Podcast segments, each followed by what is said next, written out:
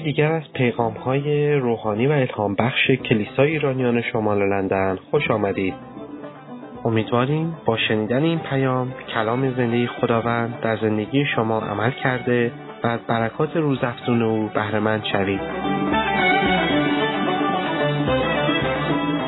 خدا را شکر برای امروز برای این جلسه مبارک برای این پرستش عالی شهادت خوبی که شنیدیم و واقعا که من روزای یک شنبه دو برابر خوشحال هستم چون فرصتی هست که با جمع بیشتر خدا را عبادت کنم.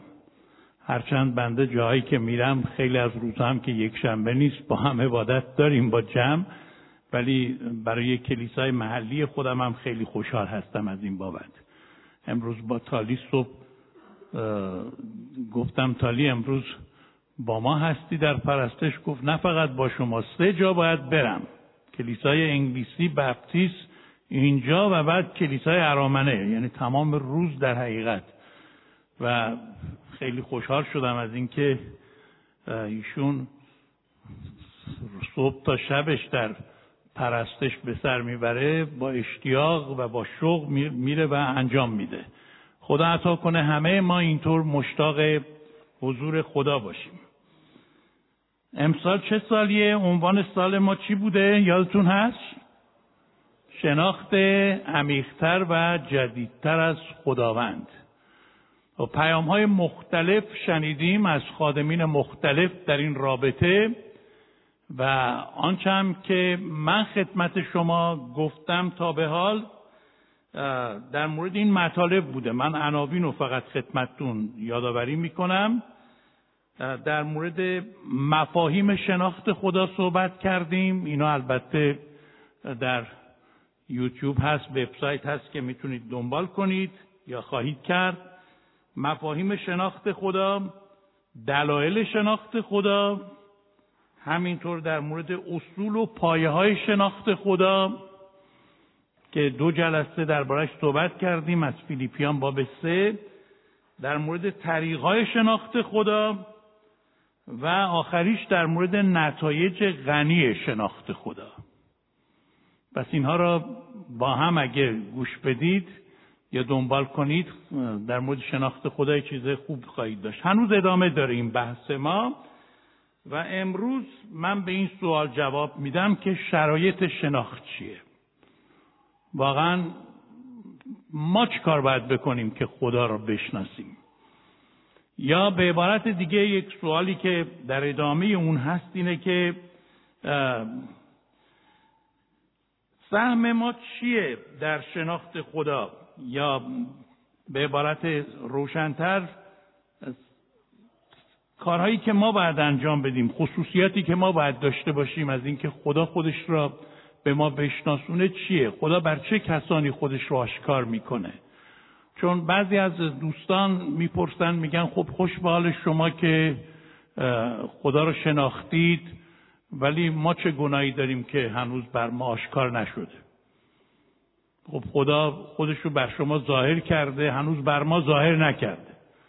پس ما اگه یک روزی هم از ما پرسید که چرا شما ایمان نیوردید میگیم خب بر ما ظاهر نشد بر ما مکشوف نشد. اونطور که مثلا برادر ادوارد میگن امروز مصطفی گفتن بقیه عزیزان شهادت میدن. خب من چه تقصیری دارم که هنوز بر من روشن نشده؟ خب من به شما خواهم گفت چیکار باید بکنید که بر شما هم روشن بشه. چون خدا که تبعیض قائل نمیشه تفاوتی نمی‌کنه برای خدا. اینطوری نیست که خدا دوست داشته باشه بر یک عدهای خودش را بشناسونه بر یک عدهای نشناسونه. نه خدا آماده است مایل است که خودش را به تک تک ما بشناسونه ولی کلام خدا در این مورد چه می‌گوید؟ کلام خدا اینطور که بنده فهمیدم لاقل بیان می‌کنه چهار گروه از افراد می‌تونن خدا را بشناسن.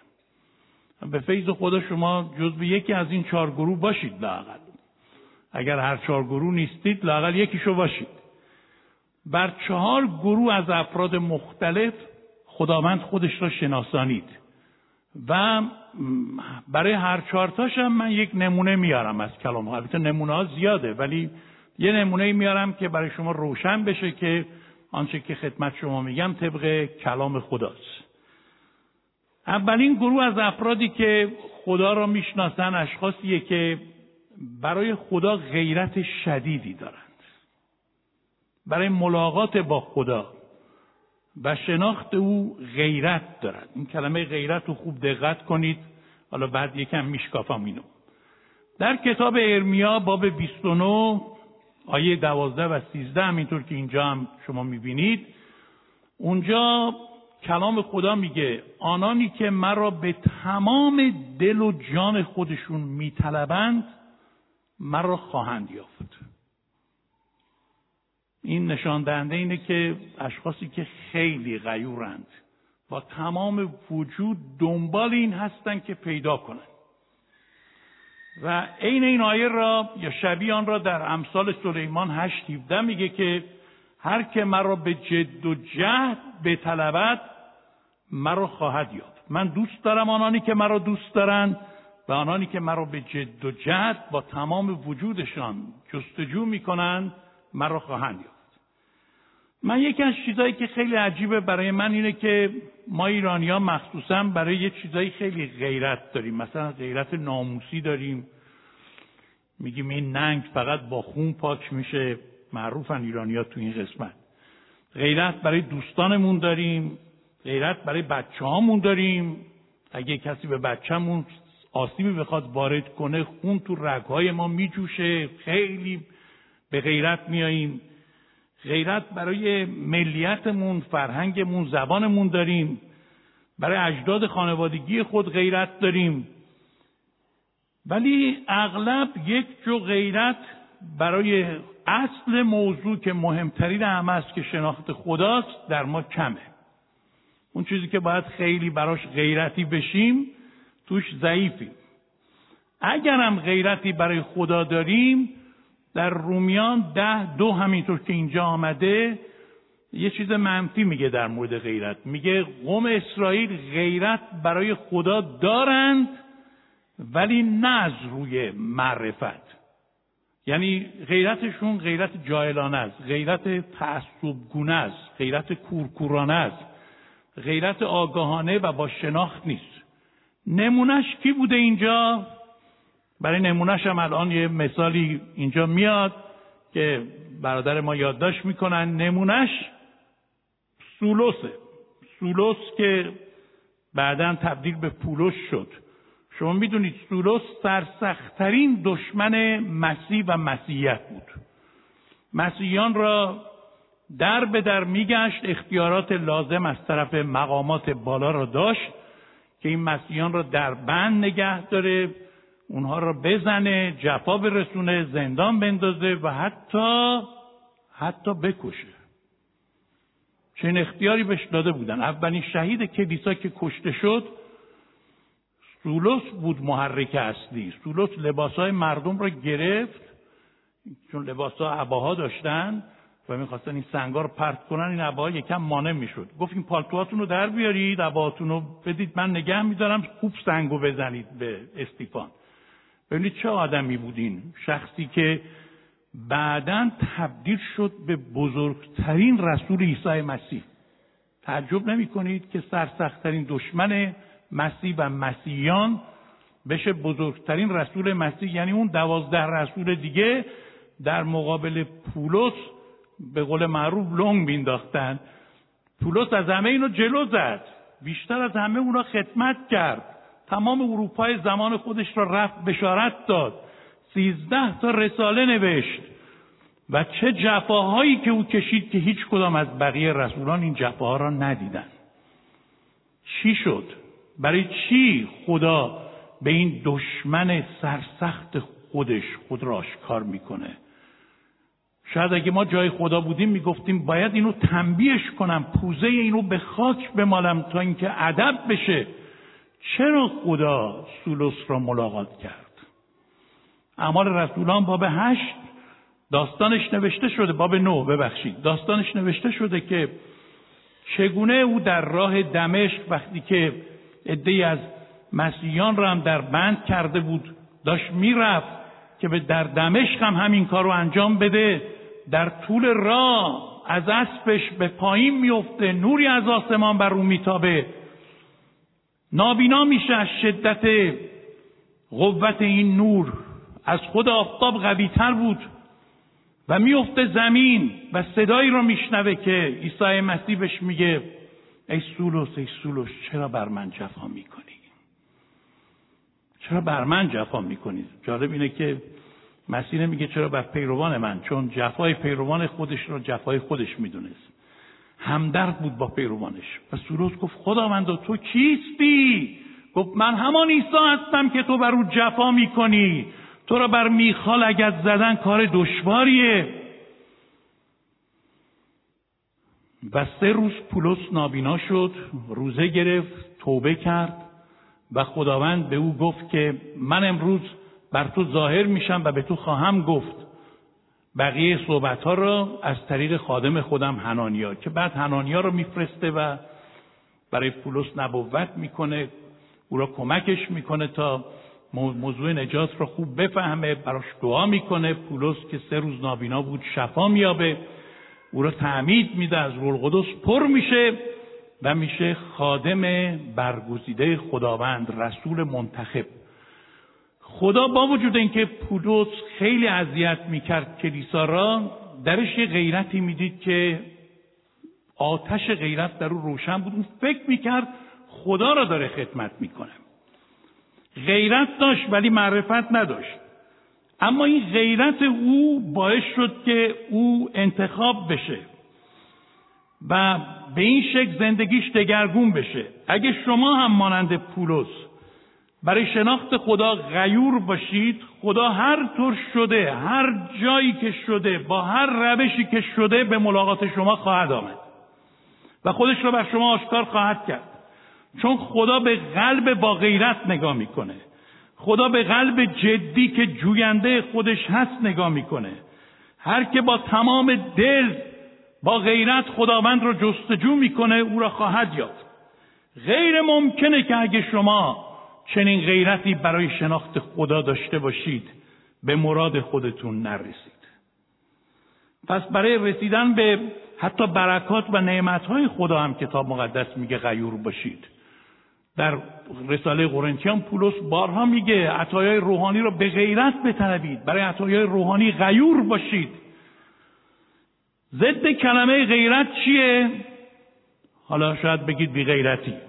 ولی من می‌خوام یک کلمه دیگری به کار ببرم که بیشتر بین ما رایجه. ضد کلمه غیرت بی تفاوتیه وقتی ما بی توجهیم بی هستیم بی تفاوت هستیم که از بزرگترین موانع ملاقات با خدا همینه. ما چگونه می‌تونیم نسبت به خدایی که به صورت انسان مجسم شده و به دنبال ما آمده و جونش رو روی صلیب برای ما فدا کرده بی تفاوت باشیم؟ چگونه می‌تونیم بی تفاوت باشیم چگونه می‌تونیم از کاری که عیسی مسیح روی صلیب برای ما انجام داده و چنین محبتی را در حق ما نشون داده که به جای تک تک ما جونش رو فدا کرده بی تفاوت باشیم؟ چگونه می‌تونیم نسبت به نجات عظیمی که او برای ما تدارک دیده و امروز مایل این نجات را به اونهایی که از آن محروم هستن عطا کنه ما بی توجه باشیم؟ ممکنه شما یکی از عزیزانتون تو دریا غرق بشه و شما شاهد باشید و بگه کمک شما بی تفاوت نگاه کنید و هیچ کاری انجام ندید. یا تو آتیش بسوزه و شما بتونید کاری بکنید برای رهایی او ولی انجام ندید بی تفاوت بی توجه نگاش کنید. چگونه ممکنه که انسان نسبت به این عمل عظیم خدا که برای ما انجام داده بی توجه باشه؟ بنابراین برای اینکه بخواهید خداوند را ملاقات کنید مهمترین طریقش که خیلی طریق مهمیه اینه که برای خدا یک آتش غیرت داشته باشید. آتشی که تمام وجود شما را میسوزونه و شما نمی‌تونید ساکت بشینید. نمی‌تونید آرام بگیرید تا زمانی که این ملاقات با خدا و شناخت از او را به دست نیارید. من پنجاه و هفت ساله می‌بینم چه افرادی خدا رو دارن ملاقات می‌کنن. یکی از گروه هایی که شاهد آن هستم اشخاصی هم که خیلی برای خدا غیورن ممکنه مخالف باشن حتی ممکنه متعصب باشن ممکنه مثل سولوس دشمن باشن ولی غیرت دارن. نمی‌دونن حقیقت رو نمی‌دونن چیه. فکر می‌کنن که راه راست رو اونها دارن میرن. خدا اگه بدونه که اونا واقعا بدون تعصب در جستجوی شناخت حقیقت هستند حقیقت را بر آنها آشکار خواهد کرد. آمین؟ آمین. خب ببینیم گروه دوم کیان این فقط برای اشخاصی نیست که تازه می‌خوان ایمان بیارن. برای اونایی هم که ایمان دارن و این ملاقات باید در زندگیشون ادامه پیدا کنه و شناخت تداوم یافته خدا در زندگی ما شکل بگیره برای اونا هم هست. خداوند اشخاص بیریا و صادق را ملاقات می‌کنه و خودش را به آنها میشناسونه. اشخاص بیریا و صادق. ببینید چقدر زیبا میگه کلام خدا. دوم تواریخ 16 نو. چقدر این آیه زیباست. چشمان خدا در همه جای دنیا میگه میچرخه تا قوت خیش را به آنانی که دلشون با او راست است. دلشون با او کامل است. نمایان سازه. چون خدا به دل نگاه می‌کنه. مزمور 17 یک داوود میگه ای خداوند دعای مرا که از لب بیریا به حضور تو میآید گوش بگیر. لب بیریا. و همینطور مزمور 145 آیه 18 که آیه مرکزی ما بود امسال برای کنفرانس. اینه که خداوند نزدیک است به آنانی که او را می‌خوانند ولی چجوری می‌خوانند؟ به آنانی که او را به راستی می‌خوانند. چنانچه کسی با نیت خالص و درست یعنی بدون شیله پیله بدون ریاکاری و تظاهر بدون داشتن شیشه خورده به قول خودمون. صادقانه و صمیمانه در جستجوی خدا باشه قطعا او را پیدا خواهد کرد. قطعا. در کتاب یعقوب میگه شما ندارید چون نمیطلبید. میطلبید نمیابید چون به نیت بد میطلبید. تا در لذات خودتون صرف نمایید. یعنی به عبارت دیگه می‌خواد اینو به ما بگه که اگه ما واقعا در آنچه که میگیم صادقیم درستیم قابل اعتمادیم تعارف نمی کنیم غلوب نمی کنیم تظاهر نمی کنیم ریاکاری نمی کنیم و خدا می‌دونه که ما حقیقتا در راستی او را جستجو می کنیم غیر ممکنه خودش را به ما آشکار نکنه. عیسی مسیح در انجیل متا فرموده که ملکوت آسمان مثل شخصی میماند تاجری که در جستجوی گنجهای گرانبها بود. و در حینی که جستجو می‌کرد یه مروارید گرانبها یافت که خیلی خالص و اصل بود. اینقدر خوشحال شد که رفت هر چی داشت فروخت اومد اون مروارید رو خرید. یعنی اون زمین را خرید البته که اون مروارید توش نهفته شده بود. اون مروارید چیه در زندگی شما؟ آیا واقعا عیسی مسیح اون مروارید گرانبها هست برای شما؟ ما در کلام خدا یک نمونه ای می‌بینیم از کسی که اینقدر بیریا بود. می‌بینیم که فیلیپوس یکی از شاگردان مسیح رفت نتنائیل را که از دوستاش بود که آدم خیلی خوبی بود پیداش کرد و گفت نتنائیل بیا ببین ما کیو پیدا کردیم. عیسی عیسی ناصری رو پیدا کردیم که همان مسیحه. نتنائیل با تعجب گفت مگه میشه از ناصر چیز خوبی بیرون بیاد؟ گفت بیا ببین. وقتی اومد با مسیح روبرو شد. مسیح گفت تو اسرائیل واقعی هستی که در تو مکری پیدا نمیشه. نتنایل گفت استاد منو از کجا می‌شناسی؟ گفت قبل از آن که فیلیپوس تو رو پیش من بیاره من تو رو زیر درخت انجیر دیدم. درخت انجیر که نتنایل اونجا نشسته بود هیچ کس نبود. هیچ کس. خلوت خلوت. شاید درخت خونگی خودش بود. و این فکر کرد این چیه که او را اونجا دیده؟ همونجا فهمید که با خداوند روبرو شده. با مسیح گفته ای استاد تو پادشاه هستی. تو مسیح خداوند هستی. تو امید قوم اسرائیل هستی. گفت از این که گفتم تو رو زیر درخت انجیر دیدی دیدم ایمان آوردی بعد از این چیزهای بزرگتر از اینا رو خواهی دید. ولی چرا نتنایل رو خدا ملاقات کرد؟ چون نتنایل بیشیل پیله بود بیریا بود. یک اسرائیلی واقعی بود. یک مذهبی درستی بود. من می‌دونم که در ایران خیلی ها تظاهر به مذهب می‌کنن و جدیدن هم که حتی رهبران اونها هم دارن شناخته میشن که چه های غالتاق و دزد و خائن و و جنایتکار هستن. و همینطوری داره برملا میشه. البته سرپوش می‌ذارن که آبروریزی نشه ولی خب در حقیقت ما می‌دونیم که هیچ چیز مخفی نیست که آشکار نشه. ولی بین تمام این آدمای نادرست اشخاصی هستند در ایران که مسلمون واقعی هند. اینا واقعا می‌خوان خدا را عبادت کنند.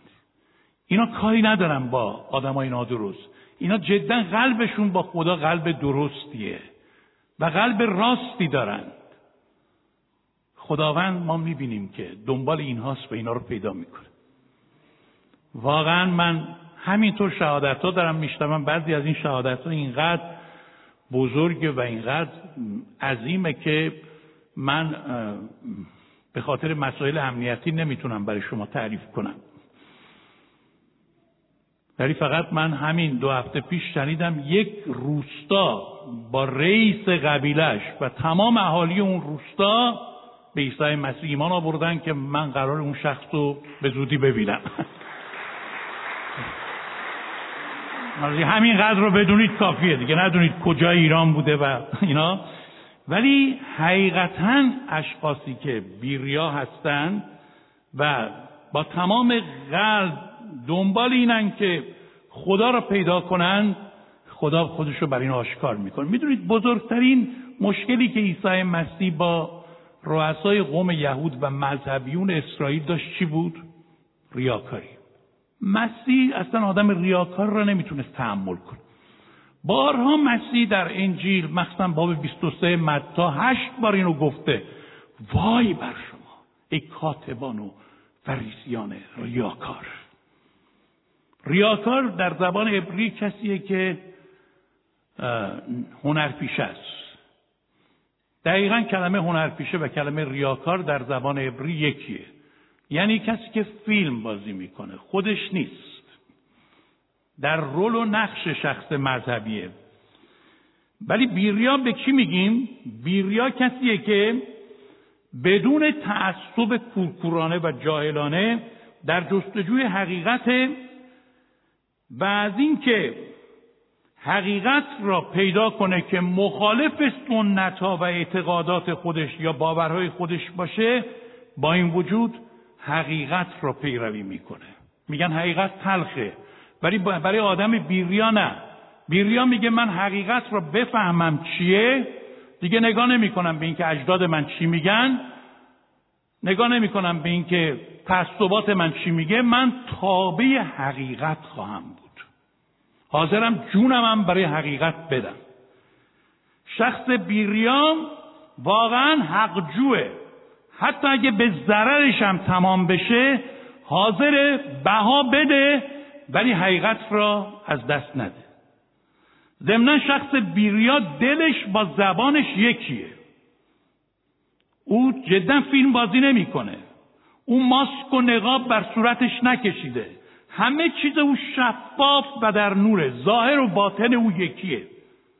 بیریا شخص راستیه شخص حقجوی واقعیه. می‌گوید من خواهان شناخت حقیقت هستم.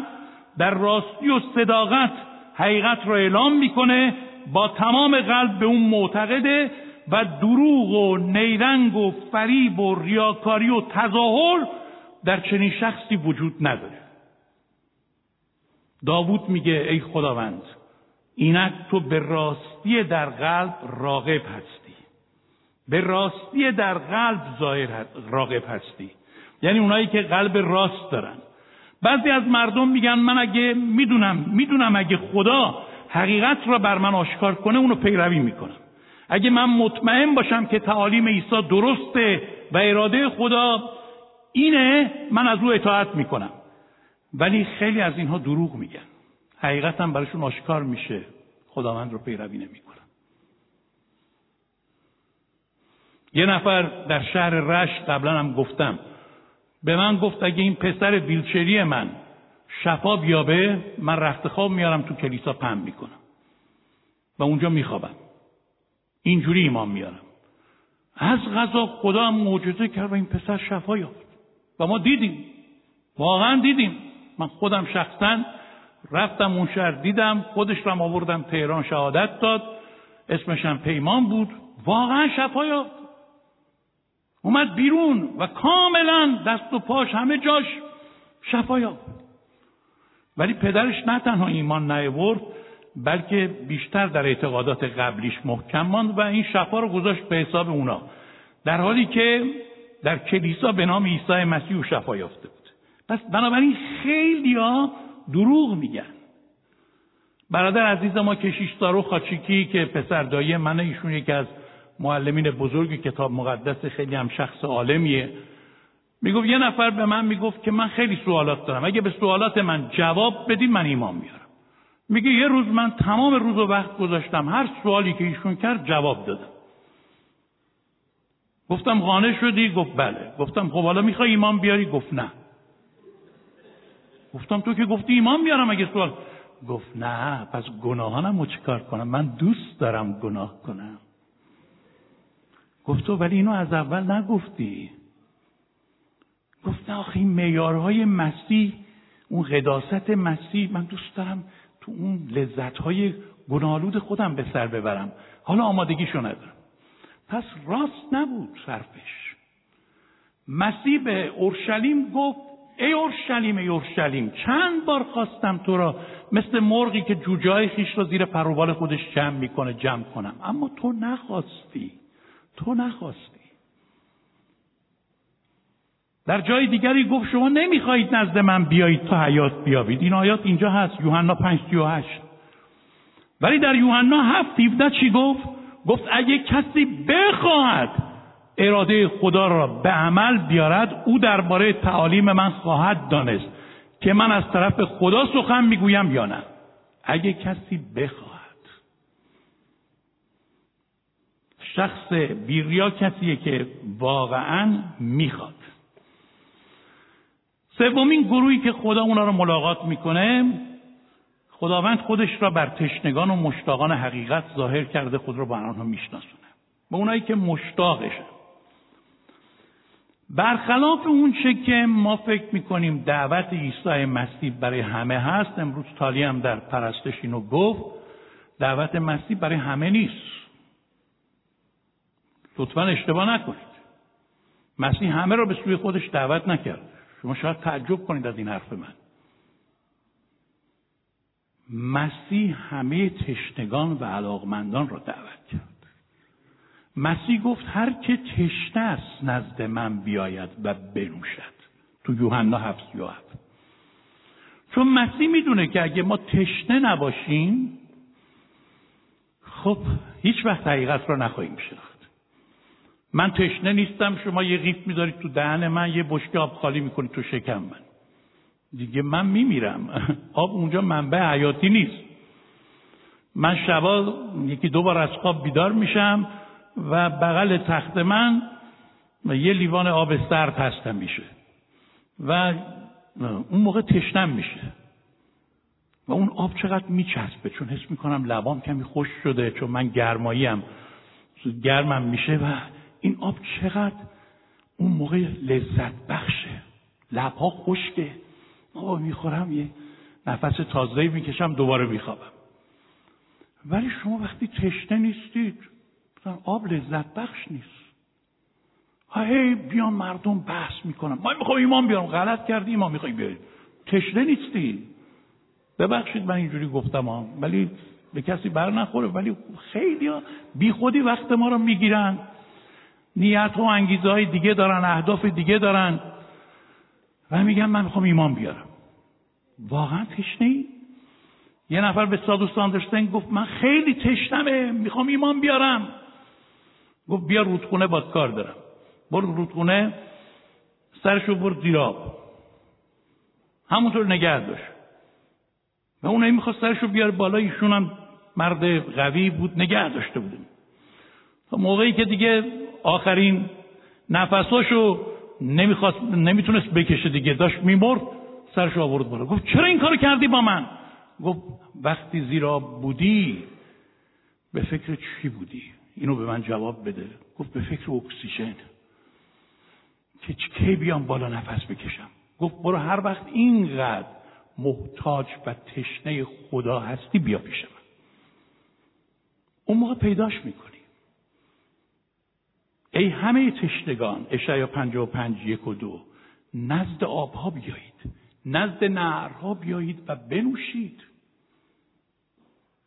آب حیات چشمه حیاتی که امروز در وصفش سراییده شد. مسیح در متا پنج شیش میگه خوشا به حال گرسنگان و تشنگان عدالت اینها سیر خواهند شد. حالا یکی از این تشنگان و علاقمندان چون برای هر کدوم گفتم یه نمونه میارم زکا بود این, این خیلی شخص عجیبی بود. بله اینجا این عبارت رو اول گوش بدید بعد به زکا اگر تشنگی و اشتیاق برای شناخت حقیقت در قلب ما قرار گرفته قطعا آب حیاتی نیست برای رفع این آتش روحانی مقرر کرده. یعنی خدا مقرر کرده. واقعا همینطوریه. ببینید مزمور 42 آیه 1 و 2 اون چیزی که منبع حیاتی آهوه آبه. اون میچرخه با سرعت میدوه که خودش رو برسونه به نهر. و حالا شما نگاه کنید چگونه آب می‌خوره چه کیفی می‌کنه. میگه چنان که آهو برای نهرهای آب شدت اشتیاق دارد در مزمور همچنان ای خدا جان من اشتیاق شدید برای تو دارد. جان من تشته خداست تشته خدای هی که کی بیایم به حضور خدا حاضر شوم. واقعا این گونه است؟ یا میگه جان من مثل زمین خوش تشنه بارانه. و خداوند در مکاشفه 22 17 میگه من به هر که تشنه باشد آب حیات را مجانا خواهم بخشید. یکی از این افراد تشنه زکا بود که نمونه شما اینجا داریم. خیلی این شخص عجیب بود. هم مثل پولس آدم عجیبیه که عیسی مسیح خودش رو به اون نشون میده. زکا رئیس باجگیران و گناهکاران بود. آدم ظالمی هم بود. باجهایی که از مردم می‌گرفت به عنوان نماینده روم چند برابر بیشتر بود. مردم از این شخص شاکی بودند شخص تمعکاری بود. خیلی دولت انباشته بود. این شنید که همین آدم که اگه ما هم بودیم ازش بدمون میومد شنید که عیسی مسیح می‌خواد بیاد تو شهر خودش. در لوقا باب 19 آیه اول میگه چون زکا دولتمند و مرد باجگیر شنید که مسیح می‌خواد بیاد میگه چیکار کرد؟ چیکار کرد؟ رفت. اول میگه خواست عیسی را ببینه. خواست را. شما دقت کنید به این جمله. خواست عیسی را ببینه. ولی چون قدش کوتاه بود فکر کرد که با این خط نمی‌تونه.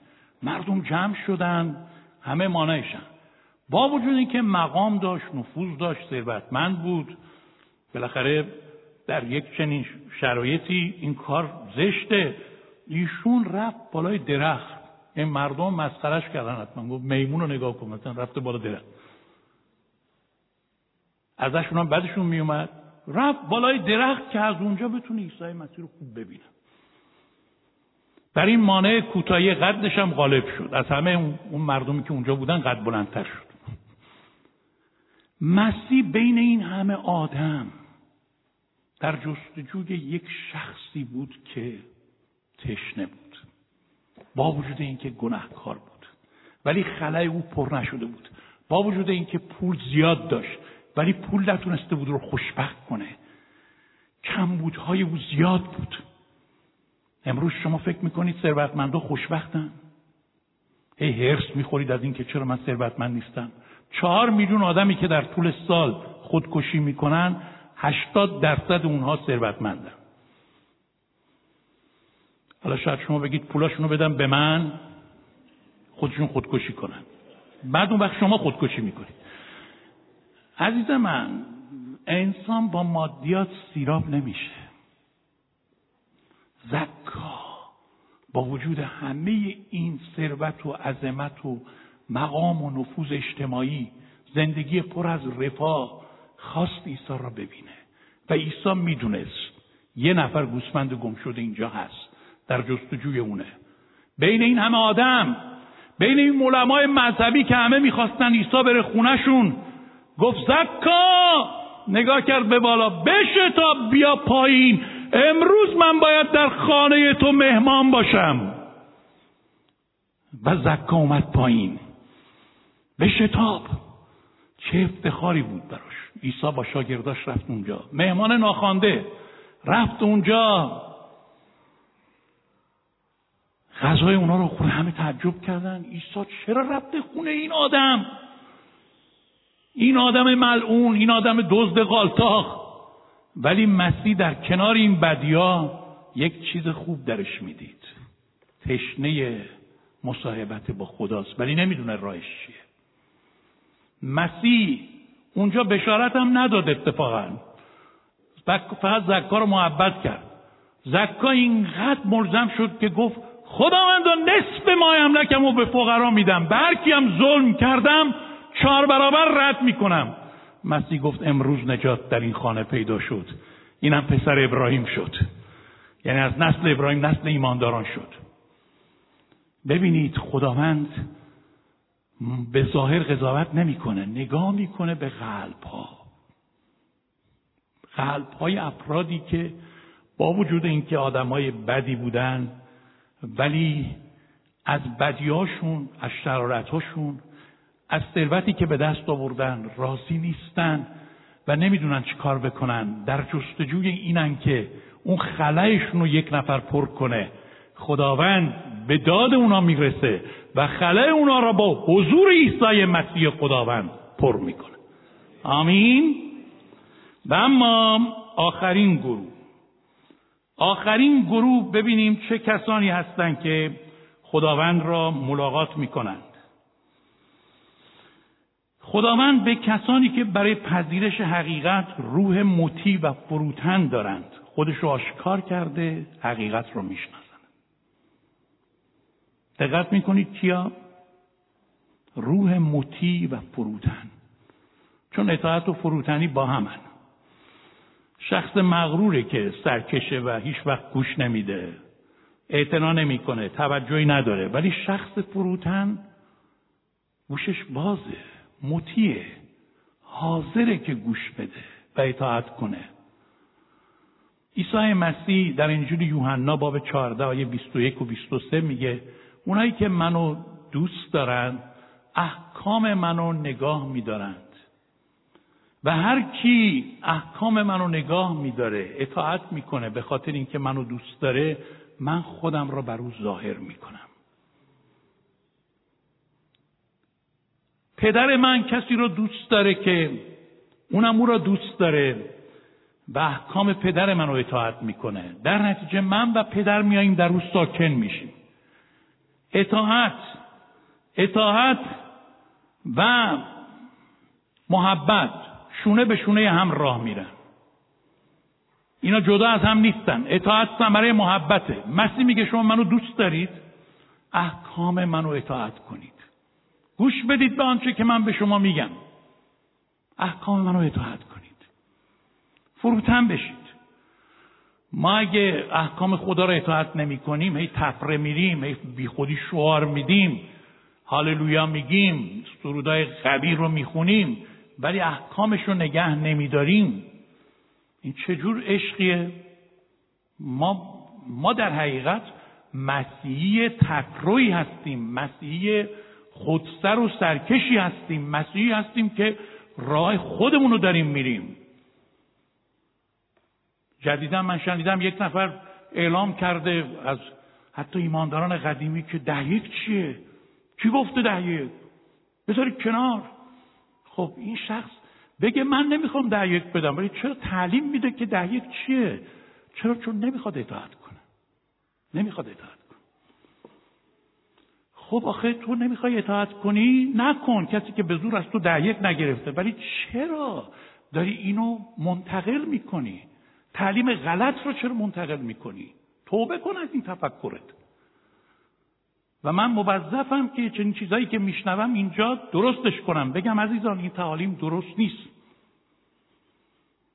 تعلیم تعلیم ده یک البته مربوط به موضوع امروز ما نیست. ولی موضوع به اطاعت هست. کسی که نمی‌خواد اطاعت کنه برای خودش داستان میبافه. تفسیرهای من درآوردی که معلوم نیست از کجا درآورده. به من بعدا بگید تا من برای شما روشن کنم. عزیز من شما اگه اطاعت نمی کنی خدا چطور خودش رو بر شما بیشتر آشکار کنه؟ اگه مرا دوست دارید مسیح گفت احکام مرا نگه دارید. در اول سموئیل 15 23 میگه اطاعت از قربانی ها افضلتر است. از پرستشی که ما می‌کنیم خدماتی که ما می‌کنیم فداکاریهایی که ما می‌کنیم دعاهایی که ما می‌کنیم اطاعت مهمتر است. شابول فکر کرد همینجوری بیاد قربانی به خدا میپسنده. ولی قربانی غلط گذاشت. قربانی که خودش مسئول نبود گذاشت. قربانی که پر از عیب و ایراد بود با نیت خالص و درست نبود گذاشت و به خدا هم می‌گفت من قربانی گذاشتم. سموئیل بهش گفت احمق نادان تو می‌دونی که اطاعت از قربانی ها مهمتره؟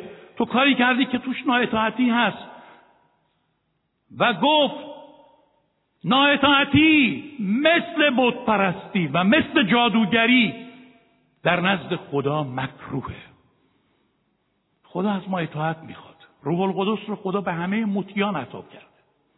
من اگه بدونم به دختر کوچیکم که الان با ما زندگی می‌کنه لیدیای عزیز بگم یه لیوان آب بیار برای من.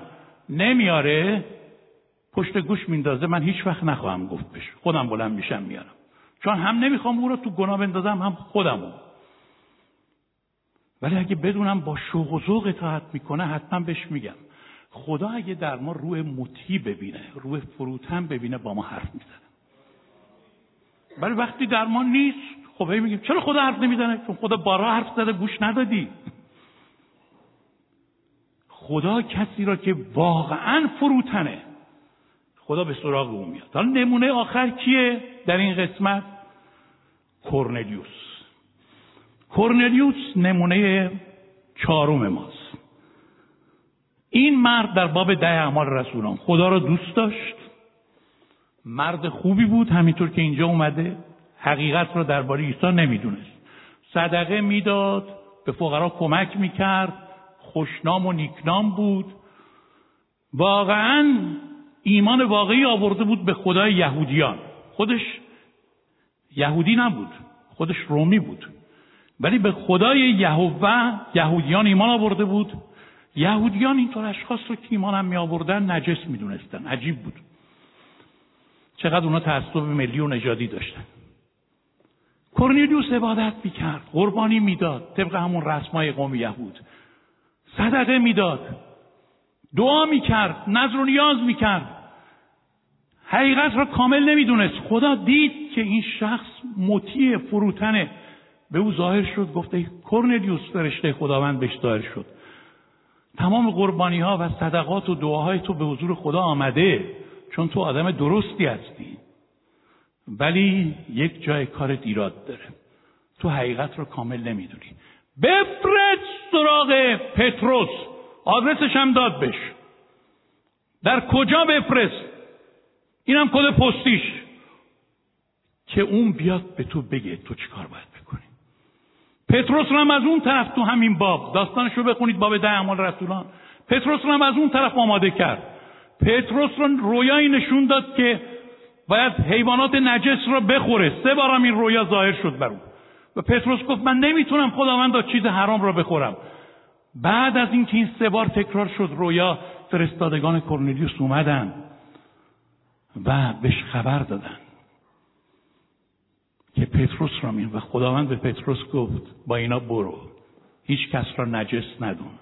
برو منزل کرنلیوس برو غذاشون رو بخور برخلاف سنت یهودیان. برو اونجا بمون. که یاد بگیری هیچ کس رو ناپاک نخوانی. کسی رو که من پاکش کردم تو ناپاک ندونی. این تعصبات نژادی و برتری قومی رو بنداز سطل آشغال پتروس. بلند شو برو. تو اولین کسی باش که به امتها بشارت میدی و اونها رو میپذیری و حتی غذاشون رو می‌خوری. پتروس این سنت رو شکست. چون اطاعت کرد. ببین کسی که اطاعت می‌کنه خدا حرف می‌زنه باش هم کرنلیوس اطاعت کرد هم پتروس. نتیجهش این شد که کرنلیوس با تمام خانوادهش ایمان آوردن تعمید گرفتن پر از رول قدس شدن به زبانهای دیگه حرف زدن. و اولین خانواده ایتالیایی به عنوان نوبر ایمان آورد. خب این ثمره اطاعته شما اگه اطاعت کنید از خدا و بخواهید اطاعت کنید فروتن بشید خدا شما رو ملاقات می‌کنه. خدا خودش رو بیشتر به شما میشناسونه. همینطور به من. پس بیایید این چهار تا صفت مهم را غیرت بیریایی تشنگی و فروتنی در اطاعت. اینها را در خود پرورش بدیم که خدا وقتی به ما نگاه می‌کنه این قلب را در ما ببینه و خودش رو بیشتر بر ما آشکار کنه. وگرنه اگه اینا رو نمی‌خوایم داشته باشیم ما عمرمون رو باختیم همینطور میاییم و میریم ولی اون شناخت لازم رو از خدا به دست نمیاریم چون حاضر نیستیم براش بها بدیم